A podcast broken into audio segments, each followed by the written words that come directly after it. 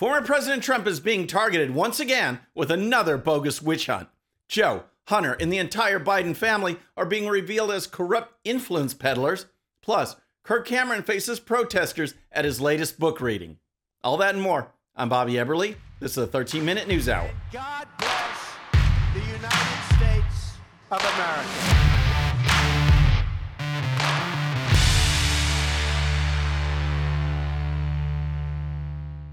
Okay, friends, welcome to the show. Happy Monday. I hope you had a great weekend. If you're new to the show, thank you so much for tuning in. We're going to start with the case against Donald Trump, or more accurately, the next bogus case against Donald Trump. The left keeps going after Trump, and not only is it pathetic, but it's threatening our country. If we keep devolving into a nation that uses the law to shut down free speech or silence political opponents, then we are no better than some third world country or banana republic. The Democrats, media, and other leftists went after Trump on the Steele dossier, Russia collusion, Ukrainian phone call, Georgia phone call, classified documents. They keep searching for a way to bring down Trump. And why? Because Trump has shown himself, at least for now, to be the only person willing to take on the deep state, to actually clean house. Now, New York Attorney, District Attorney Alvin Bragg is said to be readying an indictment and arrest warrant against Trump for the Stormy Daniels payment from back in 2016 that has already been examined and whose statute of limitations has already run out. Here's Trump. Our enemies are desperate to stop us because they know that we are the only ones who can stop them, and they know it very strongly. And they're looking at the polls where not me, but we are up by so much. They can't even believe it. We won twice, and now we've got to win a third time. They know that we can defeat them. They know that we will defeat them. But they're not coming after me, they're coming after you. Now, for some explanation on what this case is all about, here's Alan Dershowitz. No rational person would think that the activities involved here, paying settlement uh, and then um, uh, uh, uh being accused of uh, uh, a campaign contribution, when an important reason for the settlement obviously was to avoid embarrassment to avoid problems with his family. Uh, that's not the basis for a criminal prosecution. And that's what we have. We have a settlement from 2016 that's trying to be spun into a campaign violation. And yet, not only has the statute of limitations run out, but this is a state case trying to use federal law. And the FEC has already looked at this and did not prosecute. Alvin Bragg has nothing, but that doesn't matter in today's leftist legal system. So the question is Will Trump be arrested or not? And will he ultimately be convicted or not? Let me know in the comments. Okay, next let's talk about Joe Biden and actual corruption. But first, if you're new to the show or haven't subscribed yet, regardless of platform, just search out my name, hit that subscribe button, make sure notifications are turned on. That way you can follow the show and help us grow. Okay, next let's talk about Joe Biden and the Biden family business of influence peddling and corruption because we see growing evidence now that this long taxpayer funded career of Joe Biden has led to family member after family member being able to get paid by foreign regimes that are hostile to the United States. This is the family business. And while the media and Democrats look for another bogus case to throw at Donald Trump, bank records and other documents are just sitting there, waiting for investigation to reveal the extent of actual wrongdoing in the Biden family.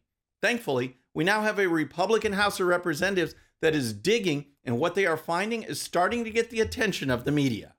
In a new memo, Republicans on the House Oversight Committee say three Biden family members in 2017 received over $1 million indirectly from a Shanghai based company, State Energy HK Limited. The money came after Biden associate John Robinson Walker received a $3 million wire from the same company a transaction that was first publicized by Senate Republicans in 2020. Walker then transferred a third of those funds to various Biden family bank accounts over a three month period. So, did you catch that? A Chinese Communist Party backed energy company sends $3 million to a man named John Robinson Walker, and then Walker turns around and sends a million dollars to members of the Biden family. Yep, because Hunter and James and Hallie Biden are such experts in the energy field. Here's more. The new information uncovered by the House GOP $35,000 in payments to Hallie Biden, Beau Biden's widow. $25,000 of which was linked to the Chinese energy company. Republicans also targeting the president's brother James and his son Hunter, and also say they are probing an account linked to an unknown Biden. Now, Representative Tim Burchett, who is a member of the House Oversight Committee, spoke to Newsmax about these new revelations and says it points to a pattern of influence peddling that is clearly criminal. Eventually, he's going to have to decide. The president's going to decide either he has no cognizant ability with his brain power, or he's going to have to admit that he's um, he's at the head of a criminal empire because him and his brother, his son, and now they're bringing in his um, his son's girlfriend, who was his other son's widow. Um, she was given money. It's just it, this is just a clear way to launder it. You just spread it out among people, and that's what they're doing, and we know it. And I, I think they've got him on this one. Aren't you glad you have a Republican House? The Oversight Committee will keep digging, and the heat the Biden family is feeling is only going to get hotter. All right, next let's talk about actor and author Kirk Cameron, who has been making waves with his Christian themed book, As You Grow. Now, I've reported on Cameron's efforts several times in order to not only show the great work that he's doing, but to also show the hypocrisy and double standards of the left. The woke radical left has no problem with drag queen story hours for children, and public libraries don't seem to have a problem hosting these events. But when Cameron approached libraries about a book reading for his book, it's like it was the end of the world. Rejection after rejection after rejection. Then things started to change. That's right. We asked for a story hour, just like others have done story hours, and these libraries uh, said they were not interested and that their communities were not interested. And it wasn't until I published a public letter asking them to reconsider and then mentioning the fact that uh, we have constitutional rights. In fact, I have my copy of the Constitution right here that I will assert in court that they reversed course. And, uh, you know, yesterday just told the whole story in Indianapolis. The community showed up in record numbers. More people showed up for this book reading than any other event in the 137 year history of the library. Cameron's latest book reading occurred on Friday in Fayetteville, Arkansas, and this time he was actually met with protesters who were dressed up like drag queen nuns or something like that. Apparently, unless you are indoctrinating children on transgender ideology and sexualization, then you just can't be reading to kids. Around 500 people came out this afternoon for Kirk Cameron's story time. It was an event that was met with opposition from members of the community who don't agree with his rhetoric. Pastor Clint Schnekloth says he believes Cameron is using a children's book tour as a cover for hate and propaganda. He says Cameron posts on social media what the actual purpose of his event is versus what people see who attend the event. So, what was this propaganda that this pastor was talking about? Here's his explanation, along with comments from another protester. The thing he posted before he came here just a couple days ago was that he was going on the offensive against a culture that he disagrees with. Some of the things he named inside, like he, you know, he's against like cancel culture or. Annie Phylaxis says she was against the event because she says there is a lot of religious trauma that comes from events like this one. We wanted to be uh, a light for the children that are here and might feel ostracizing um, inside their own family anaphylaxis? Jeez. So that's Kirk Cameron's latest event, and good for him for pushing forward and shining a spotlight on cancel culture and for, for providing a positive environment for children. All right, next, as a follow on to that story, let's talk about cancel culture.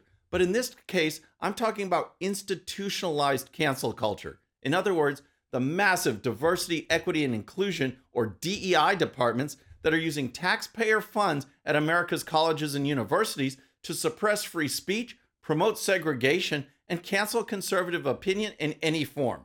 Florida Governor Ron DeSantis is pushing to get rid of the programs in Florida, and Biden's education secretary says that would be divisive. Governor DeSantis proposed plans to defund all diversity, equity, and inclusion programs at state colleges and universities. Now, Ron DeSantis is, seems like he is positioning himself to run for president. He's going to be a national player for the next couple of years. So, what kind of implications do you think that could have if it spreads to the national level? Not only in Florida, but across the country, we really have to pay attention to what's happening, to this overreach, uh, to this division in education. Unreal. When you stifle free speech and intimidate students to not share their opinions or values, that is overreach. That is division. But in this case, It's government sponsored overreach, so apparently that's okay. Recall the recent incident at Stanford Law School where the guest speaker, a Trump appointed judge on the Fifth Circuit Court of Appeals, was shouted down by law students. No manners, no respect, no decency. And the kicker is that a school administrator, the associate dean for DEI, was at the event. She actually encouraged people to come out and protest, then lectured the guest speaker during his presentation. Your advocacy, your opinions from the bench land as absolute disenfranchisement of their rights and does land. Let me. One of the more surprising moments came as the law school's Associate Dean of Diversity and Inclusion joined in heckling the judge. As reported by the Wall Street Journal, these DEI departments have exploded in recent years. On average, every major university has 45 DEI personnel. The journal notes that the University of Michigan has 163 DEI officers. Ohio State and the University of Virginia each have 94. Georgia Tech has 41 DEI personnel, but only 13 history professors. In early communist China, dissenters were forced to wear signs and labels while they were shouted at nonstop. That was part of reprogramming. This is exactly what's going on here. Shout down and intimidate until compliance is achieved. All right, next I want to give you a quick update on Superman because the Man of Steel is showing that not all is lost. And what I mean by that is people's voices against this radical woke cancel culture are being heard, and they are being heard loudly. Disney has been hitting the bank account, and woke movies, television series, and comic books are losing money. Even Superman was going woke, but it appears that may change, and maybe we can get back to this. I mean, uh, why are you here? There must be a reason for you to be here. Yes, I'm here to fight for truth and justice in the American way. You're going to end up fighting every elected official in this country. Sure, you don't really mean that, Lois. That was the Superman I grew up with. Truth, justice, and the American way. And make no mistake, there is an American way. But then, just like with everything else, the left tries to tear down what is good, and we started to get something like this. Politics, does he still stand for truth, justice, all that stuff? All that stuff. But that was just the start. In July of 2021, DC Comics ditched that part of the slogan altogether, opting for truth, justice, and a better world. Focusing on the Clark Kent's son, Jonathan, as the new Superman, the character not only ditched the American Way slogan, but also came out as gay. Of course. Now, James Gunn, the director of the next Superman movie, announced that the iconic mission statement will be back truth, justice, and the American way. This is clearly good to see, but it's only because people are speaking out. The left wants to destroy the American way, but if we come together and stand up against them, we can show the radical left that we are their kryptonite. Friends, that's our show for today. I hope you enjoyed it. And remember, today's show's one sheet is available to Patreon supporters using the link in the description. The one sheet gives you the links to all the videos and stories used on today's show so you can dive even deeper into each issue. And with that, our next show will be Wednesday evening at the usual time. Until then, I'm Bobby Eberle. This is a 13 minute news hour.